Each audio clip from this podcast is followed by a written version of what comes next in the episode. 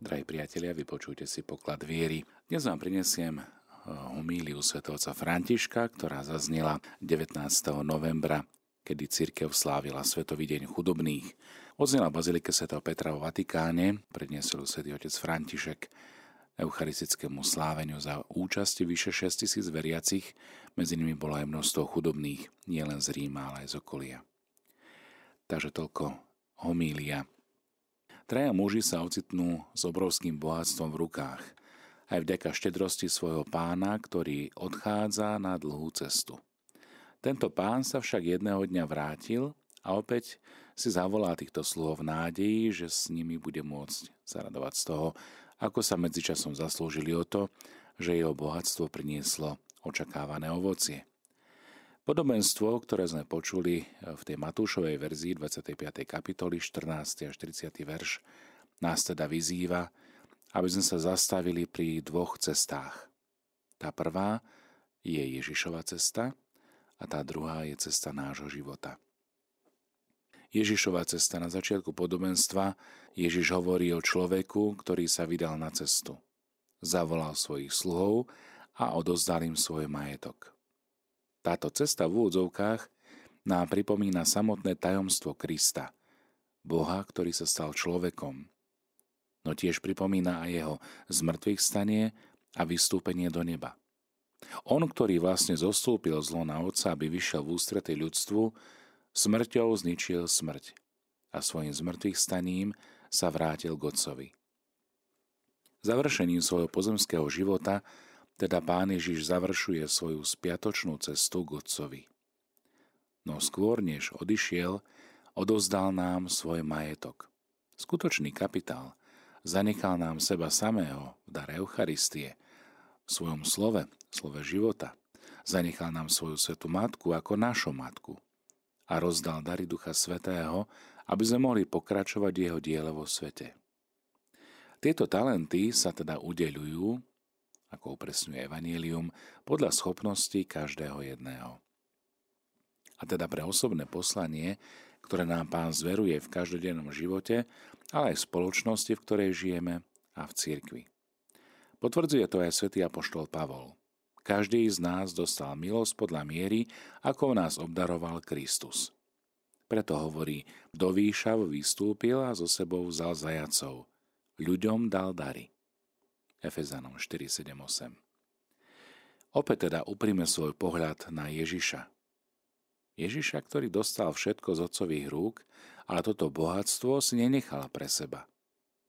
Lebo ako znovu čítame v liste Filipanom, 2. kapitole 6. a 7. verš, on sa nepridržal svojej rovnosti s Bohom, ale zriekol sa seba samého a vzal si prirodzenú sluhu Čiže Ježiš si obliekol našu krehkú ľudskú prirodzenosť, utíšil naše rany ako dobrý Samaritán, na ne nalial olej, čiže stal sa chudobným, aby nás obohatil božským životom. Vystúpil na kríž. Jeho, ktorý bol bez hriechu, Boh za nás urobil hriechom. Za nás. Za mňa i za teba. Ježiš žil pre nás a v náš prospech. To je to, čo oživovalo túto jeho cestu vo svete pred návratom k do neba. Podobenstvo nám však tiež hovorí aj o tom, že pán týchto slov sa vrátil a chcel si s nimi vyúčtovať. V skutočnosti po prvej ceste k Otcovi bude nasledovať ďalšia, ktorú Ježiš vykoná na konci čias, keď sa vráti v sláve a bude sa chcieť s nami opäť stretnúť, aby zúčtoval s dejinami, a uviedol nás do radosti väčšného života. A tak sa musíme pýtať každý jeden sám za seba, akých nás pán nájde, keď sa vráti.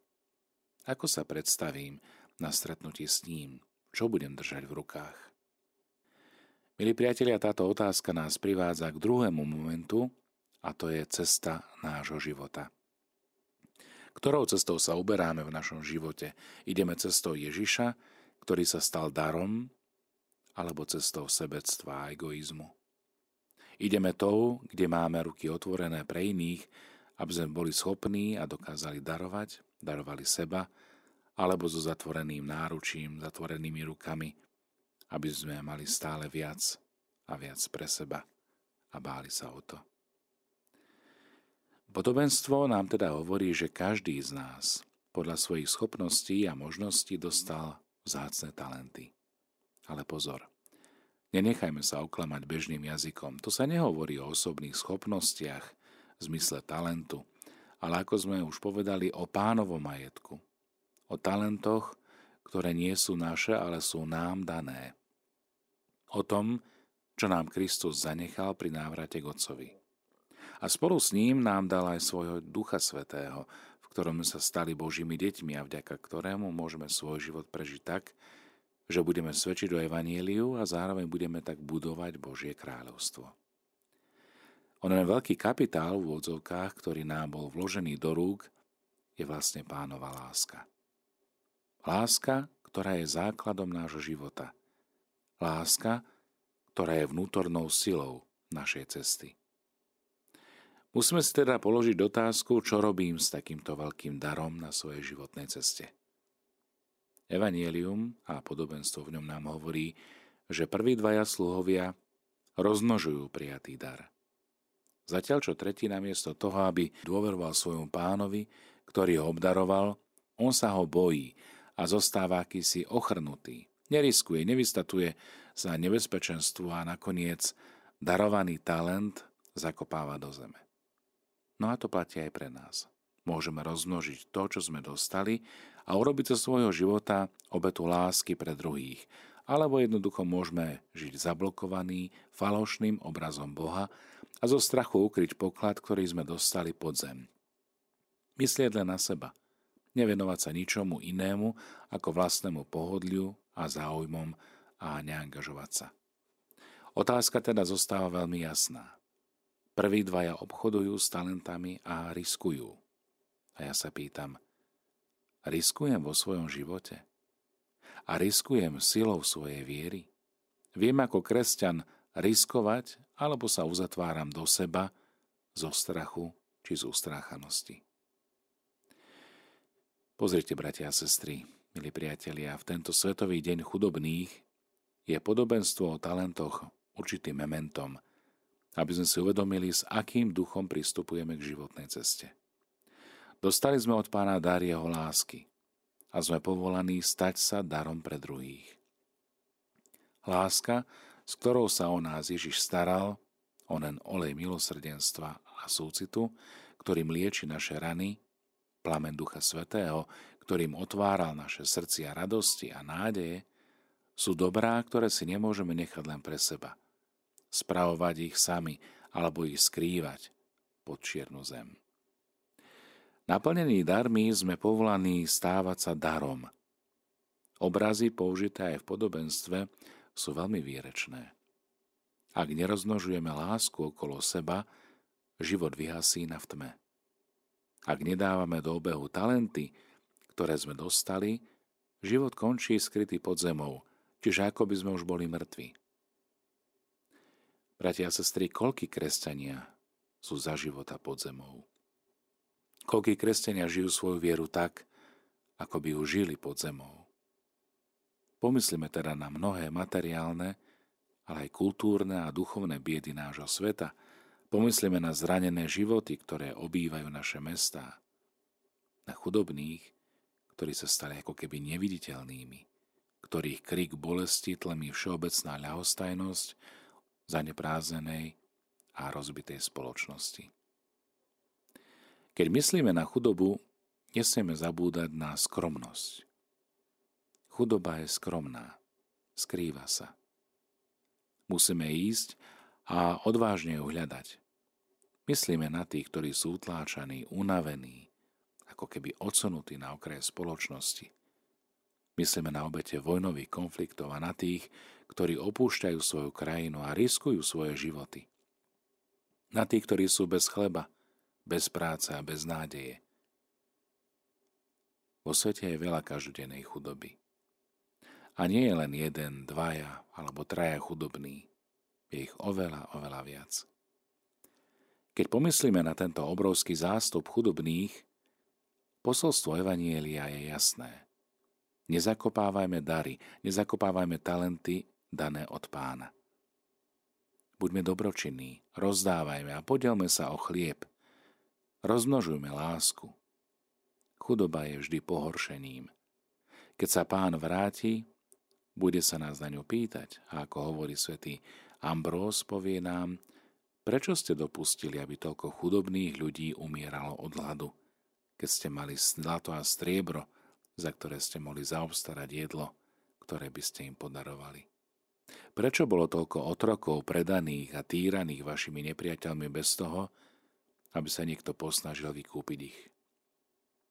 Modlíme sa, milí priatelia, aby sa každý z nás podľa daru, ktorý dostal a poslania, ktoré mu bolo zverené, usiloval s láskou prinášať ovocie a bol na blízku nejakému chudobnému človeku. Modlíme sa tiež, aby sme aj my na konci našej cesty po tom, čo sme prijali Krista v týchto bratoch a sestrách, s ktorými sa On sám stotožnil, počuli, ako nám hovorí správne dobrý a verný sluha. Vojdi do radosti svojho pána. Prej poslucháči, ako môžeme konkrétne reagovať na milióny chudobných ľudí, ktorí sa často stretávajú len s lahostajnosťou, ak dokonca necítia, že sú príťažou akú cenu musí spravodlivosť prejsť, aby sa sociálne rozdiely dali prekonať a mohla byť ľuďom navrátená ich tak často pošliapaná ľudská dôstojnosť. Aj toto sú myšlienky, ktoré nám ponúka pápež František. Individualistický štýl života je spolu zodpovedný aj za vytváranie chudoby a často na chudobných zvaluje všetku zodpovednosť za ich situáciu. Chudoba však nie je dôsledkom osudu, ale dôsledkom ľudského egoizmu. Preto je rozhodujúce naštartovať rozvojové procesy, pri ktorých sa využijú schopnosti všetkých, aby komplementárnosť kompetencií, ale aj rozdielnosť úloh mohli viesť k spoločnému zdroju participácie.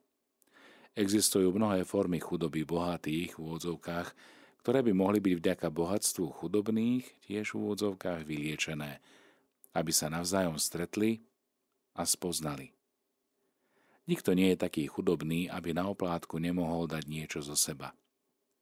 Chudobní nesmú byť len príjimateľmi.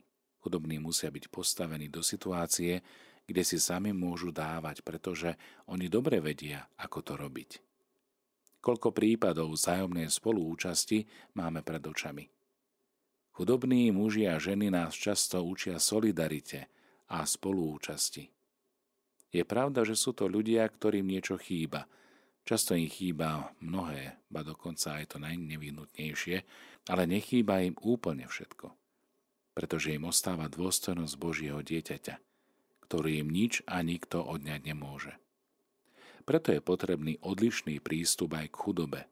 Ide o výzvu, ktorej sa musia vlády, ale aj svetové inštitúcie venovať v predvídavom sociálnom modeli schopnom uspokojivo zareagovať na nové formy chudoby, ktoré postihujú svet – a ktoré rozhodujúcim spôsobom poznačia aj budúce desaťročia. Povedal svojho času pápež Ján Pavol II. Ak budú chudobní vytlačení na okraj, ako by boli zodpovední za svoju situáciu, potom sa samotný koncept demokracie ocitne v kríze a každá sociálna politika v úvodzovkách bude odsúdená na jednoduché stroskotanie. Preto s veľkou pokorou musíme priznať, že sme často nekompetentní, pokiaľ ide o chudobných. Hovoríme o nich abstraktne. Obmedzujeme sa len na štatistiky a chceme zapôsobiť nejakým dokumentárnym filmom. No chudoba má naopak viesť ku kreatívnemu a projektovému plánovaniu, ktoré umožní rozvoj efektívnej slobody. Slobody, vďaka ktorej môže každý človek realizovať svoj život vlastnými silami a schopnosťami. Aj toto je schopnosť rozvíjať talenty.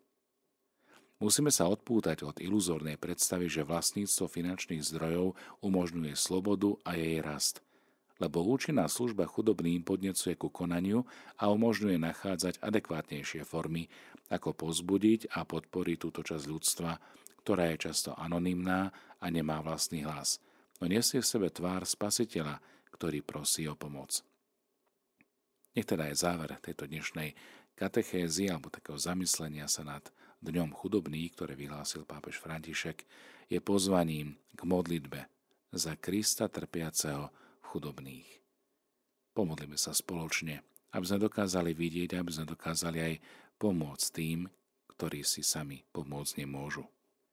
Oče náš, ktorý si na nebesiach, posved sa meno Tvoje, príď kráľovstvo Tvoje. Buď vôľa Tvoja ako v nebi, tak i na zemi. Chlieb náš každodenný daj nám dnes a odpúsť nám naše viny, ako i my odpúšťame svojim viníkom. A neuved nás do pokušenia, ale zbav nás zlého. Amen. A Božie požehnanie nech na vás počíva v mene Otca i Syna i Ducha Svetého.